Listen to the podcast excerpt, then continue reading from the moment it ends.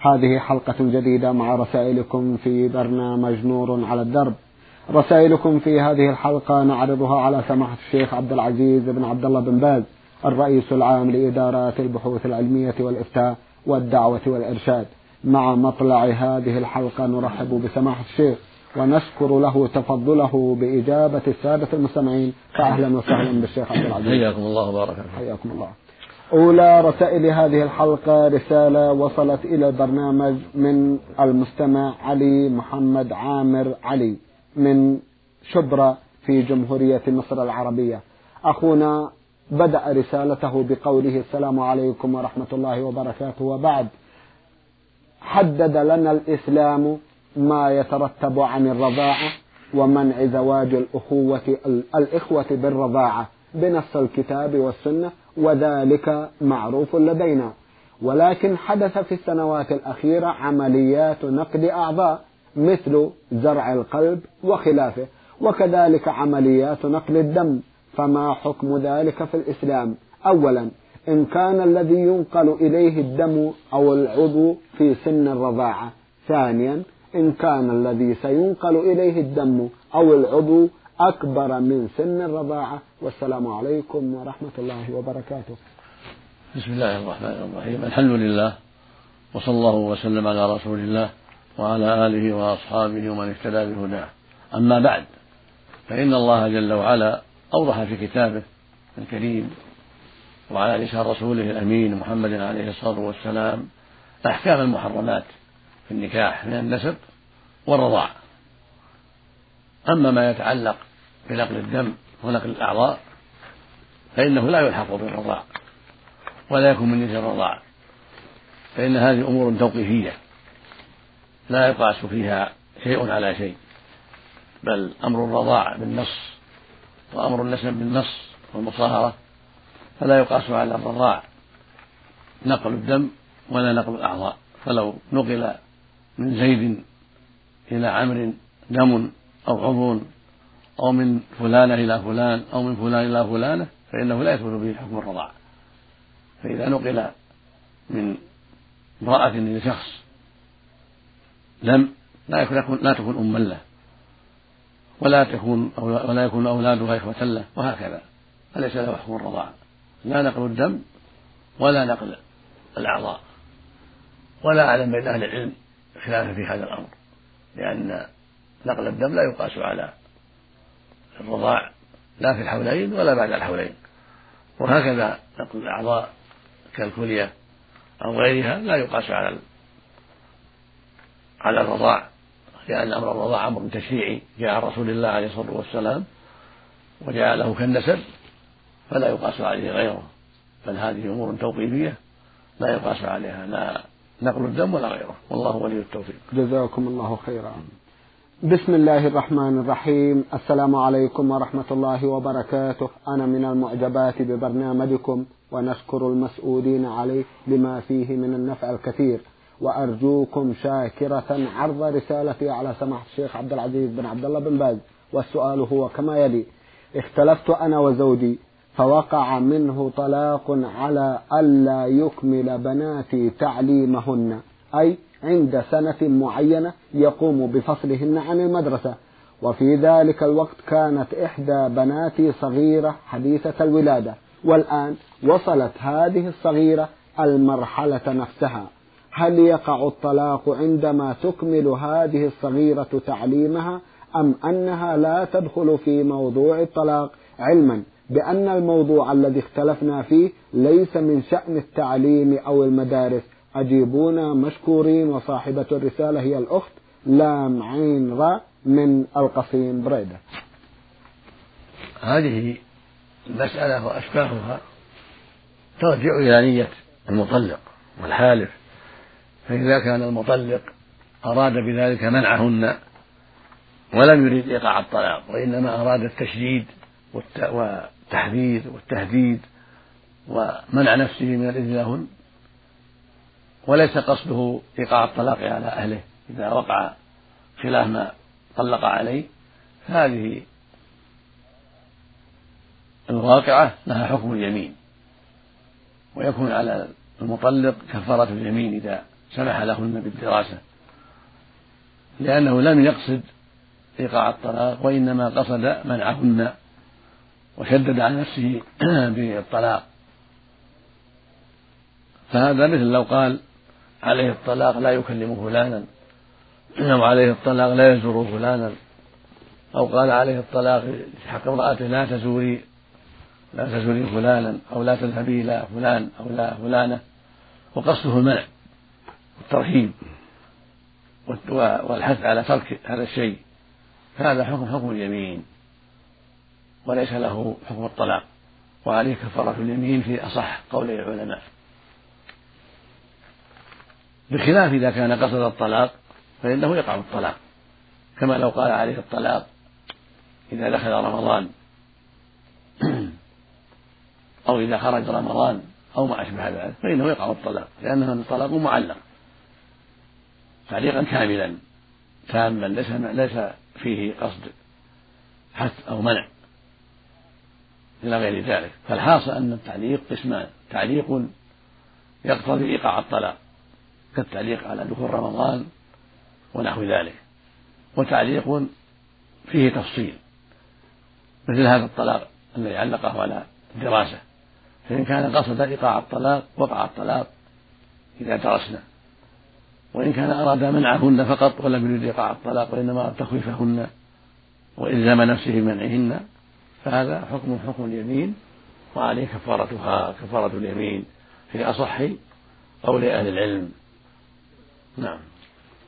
جزاكم الله خيرا. إذا هذه الصغيرة هل تدرس؟ تدخل نعم. تدرس. تدخل في تدخل في اليمين. في اليمين نعم. في اليمين. لأن قصد منع في العموم أيوة.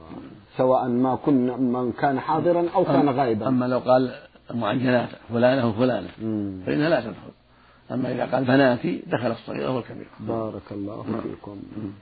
رسالة وصلت إلى البرنامج من أحد الإخوة المستمعين يقول علي الرفاعي علي جلال مصري الجنسية ومقيم بسلطنة عمان أخونا يسأل ويقول قد سأل أخ من السودان سؤالا وبالتحديد في يوم 30 11 87 ميلادي وكان سؤال هذا الأخ هو هل هل الاتجار في سوق في السوق السوداء حلال أم حرام؟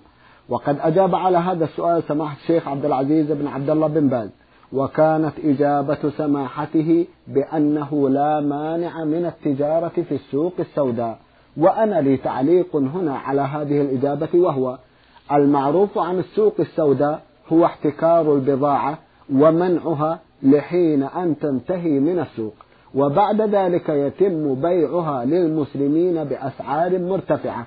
وفي هذه الحالة يضطر المسلمون للشراء بأسعار مرتفعة لاحتياجهم لهذه السلع ولأنها ليست متوفرة إلا بالسوق السوداء. وهذا استغلال للمسلمين وبمنطق الفترة فيما يبدو هذا شيء غير محلل في الإسلام. فكيف أحل سماحة الشيخ ابن باز التجارة في السوق السوداء؟ والحال ما ذكر يرجى الإفادة. وجزاكم الله خيرا. الذي جرى فيه الجواب هو أننا نعتقد أن السوق السوداء هي السوق العامة التي يبيع فيها الناس ويشتري فيها الناس غير ما يقع في البنوك والمصارف المعروفة. السوق السوداء التي جرى فيها الفتوى هي ما يقع بين الناس في أسواقهم بيعهم وشرائهم وأنه لا حرج أن يبيع في السوق العامة ولا يتقيد بما في البنوك من الأسعار. هذا هو الذي أردنا أما إذا كان هناك سلع تحتكر وتضر المسلمين يضر المسلمين احتكارها فهذا مسألة أخرى هذه مسألة أخرى مسألة الاحتكار. والاحتكار ممنوع النبي صلى الله عليه وسلم قال في المحتكر لا يحتكر إلا خاطئ. فلا يجوز الاحتكار في الأطعمة ولا نحوها على الصحيح مما يضر المسلمين. فالذي مثلا يحبس السلع التي يحتاجها المسلمون من طعام أو غيره مما يحتاجه الناس حتى يغلى حتى يرتفع حتى يبيع على الناس بسلع بثمن مرتفع. هذا لا يجوز. لا في السوداء ولا في غير السوداء. لا يجوز للمسلم أن يحتكر ما يضر المسلمين احتكاره حتى يبيعه بالغلاء. بل يجب أن يبيع مع الناس ويوسع على الناس. فليس لمن عنده طعام والناس محتاجون إليه أن يحتكره حتى يرتفع سعره. وليس من عنده سلاح وقت الحاجة إلى الجهاد في البلد. أن يحتكر حتى يرتفع سعره؟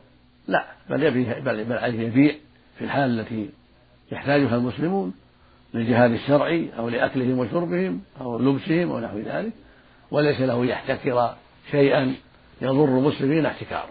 هذه قاعدة على الصحيح. وبعض أهل العلم قيد هذا بالطعام والصواب أنه لا يتقيد بالطعام. بل كل شيء احتكاره يضر المسلمين فإنه يمنع احتكاره والواجب على المسلم ألا يحتكر طعاما أو غير طعام. هذا هو جواب السائل. جزاكم الله خيرا. إذا وصف هذه السوق بالسوداء يبدو لي أنه لكونه يقع فيها هذا النوع من المعاملات سمعت الشيخ هذا يمكن اصطلاح لبعضهم نعم. لعل لعلها تختلف السوداء. اصطلاح الناس. نعم. بارك الله فيكم. ذكرتم سماحة الشيخ أنه لا يجوز الاحتكار آه بأي حال من الأحوال سواء كان في الأطعمة أو في غيرها. إذا كان يشمل هذا السيارات والحديد إذا كان يضر المسلمين. إذا كان يضر المسلمين إذا كان الاحتكار يضر المسلمين. أما إذا كان كانت سلعة ميسورة وكثيرة وكونه يبقيها عنده حتى يتغير السعر لا يضر المسلمين لا بأس. بطبيعة الحال هناك ضرر سماحة الشيخ. كوني أشتري أشتري السلعة اليوم بعشرة آلاف وإذا اختفت فترة سوف أشتريها إذا كان حبس إذا كان حبسه لها لا يغير السعر ولا يضر الناس. أيوة. إذا كان حبسه لها لا يضر السعر ولا يضر الناس. ولكن هو اشتراها يقول لعل الله يأتي فيها نصيب بعد حين. نعم. نعم. لا بأس. بارك الله فيكم. إذا إذا أدى الأمر إذا تغير السعر وارتفاعه فحينئذ يكون هذا من باب الاحتكار. هذا الاحتكار نعم. بارك الله فيكم. وهو ممنوع بطبيعة نعم ممنوع نعم. جزاكم الله خيرا. أخونا يسأل سؤالا آخر ويقول في بعض من مصالح الدولة كدوائر شرطة المرور مثلا وأخونا مصري ويعمل في عمان يقول قام الموظف المختص بعمل مصلحة لي مثلا ولم يقم هو بتزوير أي شيء لي وبعد قيامه بهذه المصلحة وقضائها أعطيته مبلغا من المال كهدية فهل هذا حلال أم حرام؟ لا له في هذا بأسا إذا كانت بعد قضاء الحاجة وليس في تواطؤ بينك وبينه ولا مشارطة بينك وبينه ولا يفضي ذلك إلى ضرر أحد من الناس فلا بأس. والوراء ترك ذلك لئلا يتخذ عادة. والقاعدة مثل ما قال النبي صلى الله عليه وسلم من صنع لكم معروف فكافئوه.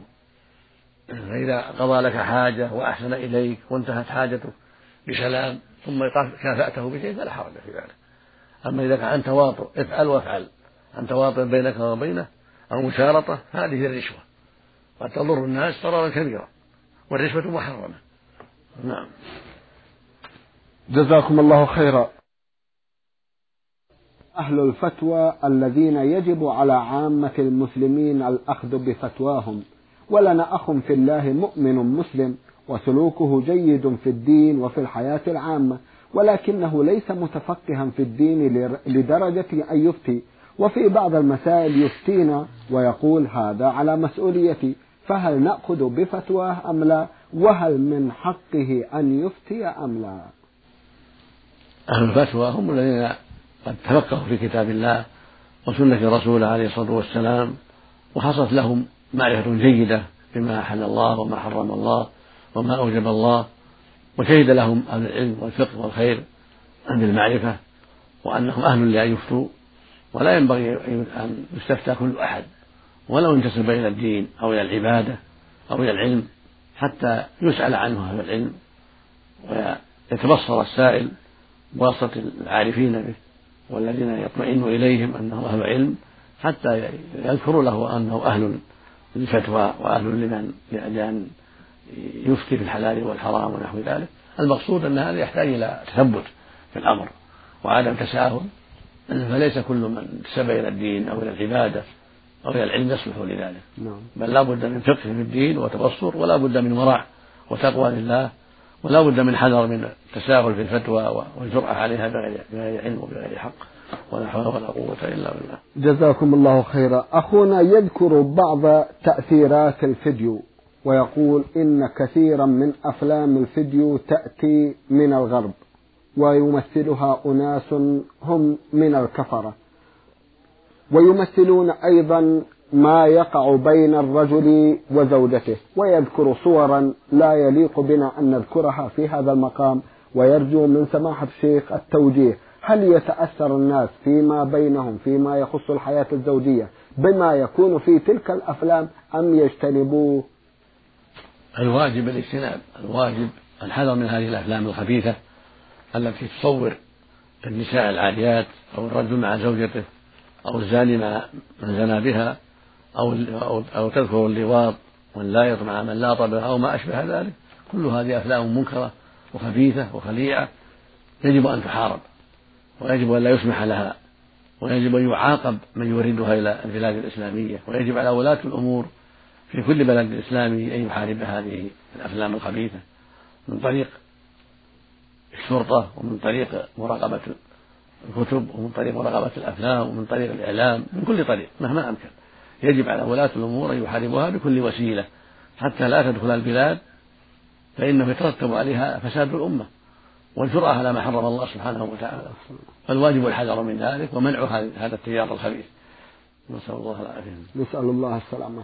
رسالة وصلت إلى البرنامج من أحد الإخوة المستمعين يقول ميم ألف ميم المنياوي. أخونا له مجموعة من الأسئلة في سؤاله الأول يقول أنا متزوج وفي مرة حدث خلاف بيننا فقلت لها أنت محرمة علي إن لم ترجعي عن الأمور التي تفعليها. وبعد أيام تصالحنا وكان بيننا المعاشرة الزوجية. ثم سافرت إلى اليمن حيث أعمل. والآن ما هو موقفي بالنسبة لما صدر مني؟ هل تكون طلقة أم يمين؟ وإذا كانت يمين فما هي الكفارة التي تكون علي؟ أسمع في الإجابة عن بعض الأسئلة والاستفسارات عن كفارتين. الأولى تقول عتق رقبة أو إطعام عشر مساكين أو صيام ثلاثة أيام. الثانية تقول عتق رقبة أو إطعام ستين مسكينا أو صيام ثلاثة أشهر. فما الفرق بين الكفارتين في الحكم الشرعي؟ وهل من الممكن إخراج الكفارة على هيئة نقود توزع على الفقراء بما يساوي الإطعام؟ جزاكم الله خيرا. هذا الكلام يحتاج إلى تفصيل. نعم. حسب نية المتكلم. فإذا قال هي محرمة عليه إذا لم تدع الأمور الفلانية هذا إذا تركتها فلا تحريم انتهى الأمر لأنها امتثلت الأمر وتركت فليس عليه شيء. أما إذا لم تترك بأن عاندت وخالفت ولم تبالي بالكلام فهذا فيه تفصيل. إن كان أراد بهذا الكلام تحريمها أو تطليقها فهو على ما أراد.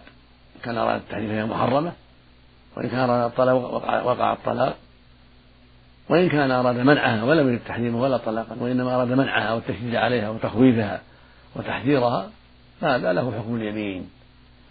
فالمسألة تختلف بحسب النية فإذا كان نوى بهذا الكلام تخويفها وتحذيرها ولكن لم تمتثل فإن عليه كفارة يمين وهي عتق رغبة مؤمنة أو إطعام عشرة مساكين أو كسوتهم وخير بين الثلاث.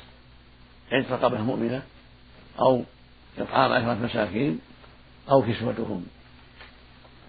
والإطعام يكون يعشيهم أو يغديهم أو يدفع إليهم نصف صاع لكل واحد من التمر أو من الأرز من قوت البلد. يعني كيلو ونصف تقريبا. أو يكسوهم كسوة كل واحد يعطيه إزار الرداء أو قميص يستره في الصلاة. هذه هي الكفارة. فإن عجز عن هذا كله عجز عن الطعام وعن الكسوة وعن العتق أجزأه أن يصوم ثلاثة أيام. عند العجز أن يصوم ثلاثة أيام هذه كفارة اليمين. أما إن كان أراد تحريمها إذا لم تدع الأمور أراد تحريمها فهذا حكم حكم الظهار. كما لو قال أنت عليك ظهر أمي أو ظهر أختي ونحو ذلك فإذا حرمها بهذا التحريم أو قال أنت علي حرام أو محرمة إذا لم تدعي هذا الأمر فلم تدعه قصده تحريمها فإن عليك كفارة الظهار. وهي عتق رغبة مؤمنة. فإن عجز فصيام شهرين متتابعين. فإن لم يستطع فيطعم ستين مسكينا. وليس في كفارة ثلاثة أشهر ما فيها إلا شهران. في ثلاثة أشهر. كفارة إما شهران وإما صيام ثلاثة أيام في كفارة اليمين كما تقدم. والشهران في الظهار يعني تحريم الزوجة وفي الوطء في رمضان وفي قتل الخطأ وشبه العمد وشبه العمد. أولا عتق رقبة مؤمنة فإن عجز في تحريمه زوجته أو في وطئه في رمضان أو في قتله نفسا بغير حق إن عجز عن الرقبة صام شهرين متتابعين. ستين يوما فإن عجز بقيت الكفارة معلقة في ذمته حتى يستطيع إذا كان قتلا إذا كانت المعصية قتلا إذا كان نعم. الحادث قتلا نعم. فليس فيه طعام بل تبقى الكفارة معلقة وهي عتق رغبة مؤمنة فإن لم يستطع صام شهرين متتابعين هذه كفارة القتل كما بينه الله في كتابه العظيم فإذا عجز عن الصيام والعتق تبقى في ذمته متى قدر على العتق اعتق ومتى استطاع الصيام صام. أما في الظهار في تحريم الزوجة وفي الوطء في رمضان فهذا فيه أمر ثالث وهو, وهو الإطعام. عند العجز عن الرقبة وعند العجز عن الصيام يطعم ستين مسكينا ثلاثين صاعا في هاتين المسألتين في مسألة الجماع في رمضان وفي مسألة تحريم الزوجة تحريما مطلقا لا معلقا بفعل كذا أو فعل كذا يقصد منعها. نعم. بل تحريم معل... تحريم مطلق كان يقول أنت علي محرمة أنت علي ظهر أمي أو أنت علي محرمة إذا دخل رمضان. هذا هو التحريم المطلق أو المعلق تعليقا ليس فيه حث ولا منع بل تعليقا تاما فيترتب عليه حكم. فيلزم بعز رقبة المؤمنة إن قدر فإن عجز صام شهرين متتابعين فإن عجز أطعم ستين مسكينا. وفي الظهار قبل أن يمسها في تحريم الزوجة. يأتي بهذه الكفارة قبل أن يمسها قبل أن يقربها. وهي مرتبة على هذا الترتيب. العتق ثم الصيام عند العجز عن العتق ثم الإطعام عند العجز عن الصيام. والإطعام ست يكون لستين مسكينا. طعاما لا نقودا يطعمهم يعشيهم أو يغديهم أو يعطيهم على نص صاع من التمر أو من الأرز أو من الحنطة حسب قوت البلد ومقداره بالوزن نحو كيلو ونصف تقريبا من جهة الوزن. وأما في التحريم المعلق تعليقا يقصد منه الحث أو المنع أو التصديق أو التكذيب هذا فيه كفارة اليمين كما تقدم. فإذا قال أنت محرمة علي إن فعلت كذا. أو أنت طالب إن فعلت كذا إن كلمت فلانا إن فعلت الأمر الفلاني إن عصيت أمي إن خرجت من البيت قصده تحذيرها. ليس قصده طلاقها قصده تحذيرها تخويفها. فهذا حكم اليمين. وهكذا لو قال أنت عالية أنت مطلقة إن فعلت كذا قصد منعها تحذيرها وليس قصده فراقها هذا حكم اليمين. في أصح قول العلماء كما تقدم. والله ولي التوفيق. جزاكم الله خيرا. رسالة وصلت إلى البرنامج من المستمع مفتاح مصطفى من الجماهيرية. أخونا له مجموعة من الأسئلة. يسأل في سؤاله الأول ويقول حين راح رجل يبحث عن شيء ضاع منه في المسجد قال له الرسول صلى الله عليه وسلم لا رد الله عليك ضالتك. لماذا؟ أرشدوني أفادكم الله. المساجد لم تبنى لنشر الضلال وطلب الحاجات المفقودة. المساجد بنيت لما بنيت له من ذكر الله وقراءة القرآن وإقامة الصلاة وحلقات العلم والاعتكاف. ولم تبدأ للبيع والشراء ولا لأن ينشد فيها الضوال واللقط يأتي كثر من الناس. ولهذا حذرني من هذا عليه الصلاة والسلام وقال من سمع رجلا يشهد ضالة في المسجد فليقل لا الله الله عليه. ولما سمع من يقول ما يدل على كذا على جمل الله ضاع قال لو وجدت. وهذا من باب التحذير ومن باب الزجر. حتى لا يتسهل الناس في إنشاد الضوال في المساجد ويتخذها محلا لإنشاد الضوال أو لبيعهم وشرائهم. ولهذا في الحديث الآخر إذا رأيتم من يبيع أو يبتاع المسجد فقولوا لا أربح الله تجارتك. والمقصود الزجر والتحذير. ليس المقصود العداء للشخص أو كراهة أن يجد راحلته لا. المقصود من هذا التحذير والزجر لئلا يعود الناس إلى هذه الأمور في المساجد. نعم. ولئلا يعتادوها.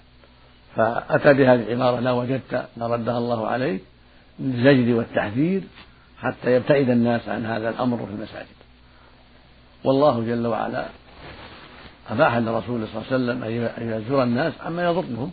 وهكذا علماء بعد خلفاء الرسل يحذرون الناس مما يضرهم ولو بالزجر ولو بالدعاء في بعض الأحيان. للزجر والتحذير. نعم. جزاكم الله خيرا. يسأل أخونا سؤالا ثان ويقول هل الصلاة في الصف الأول في المسجد لها شيء من الفضل عن باقي الصفوف أو عن الصف الخلفي أرشدوني أفادكم الله. نعم الصف الأول أفضل. ولهذا قال عليه الصلاة والسلام لو يعلم الناس. لو يعلم الناس ما في الندى والصف الأول ثم لم يجدوا إلا يستهموا إلا استهموا يعني اقترعوا. فله فضل عظيم. وجاء في بعض الأحاديث أنه يكون له مثل أجور من خلفه من الصفوف. يكون له أجره مقدما على غيره ويكون له مثل أجور من خلفه لأنه كالقائد لهم وكالإمام لهم والرسول يقول صلى الله عليه وسلم من دل على خير فله مثل أجر فاعله. فالصف الأول له مثل أجور من خلفه مع أجره الذي كتبه الله له سبحانه وتعالى. هذا فضل عظيم. وفي لما فيه ولما فيه من المسابقة إلى الخيرات نعم. والمسارعة إلى الطاعات والقرب من الإمام حتى يشاهد حركاته لو انقطع الصوت أو ضعف الصوت فإنه يشاهد ويرى الإمام ويقرب منه. فالحاصل أن الصف الأول له فضل عظيم لما في التوجه إليه من المسابقة إلى الخيرات والمسارعة إلى الطاعات وتحريض الناس على ذلك وتشجيعهم على ذلك. نعم. جزاكم الله خيرا. يسأل سؤال آخر أخونا ويقول لماذا وعد الله الرجال في الجنة بالحور العين ولم يعد النساء بشيء من ذلك؟ جزاكم الله خيرا. الحكمة في ذلك والله أعلم أن الرجال هم القوامون على النساء وأنهم إذا وعدوا بهذه الأشياء صار هذا أقرب إلى نشاطهم في طلب الآخرة وحرصهم على طلب الآخرة وعدم ركونهم من الدنيا الركون الذي يحول بينهم وبين المسابقة إلى الخيرات. والنساء تابعات للرجال في الأغلب. فإذا رزق الرجل الحور العين في الجنة مع ما وعد الله به النساء المؤمنات من الخير العظيم والدرجات العالية في الجنة فلهن من الأجر ما يجعلهن زوجات للخيرين من الرجال في الجنة والرجل يعطى زيادة من الحور العين وليس في الجنة. أذى ولا منافسة ولا ضرر كما يقع للضرات في الدنيا. بل كل واحدة مع زوجها ولو معه آلاف النساء ما ما تضرر بذلك ولا تندم من ذلك ولا تحزن من ذلك بل كل في خير وفي نعمة وفي راحة وفي أنس وطمأنينة. والله وعد النساء أيضا خيرا كثيرا. قد وعدهن جميعا الجنات والرضا من الله.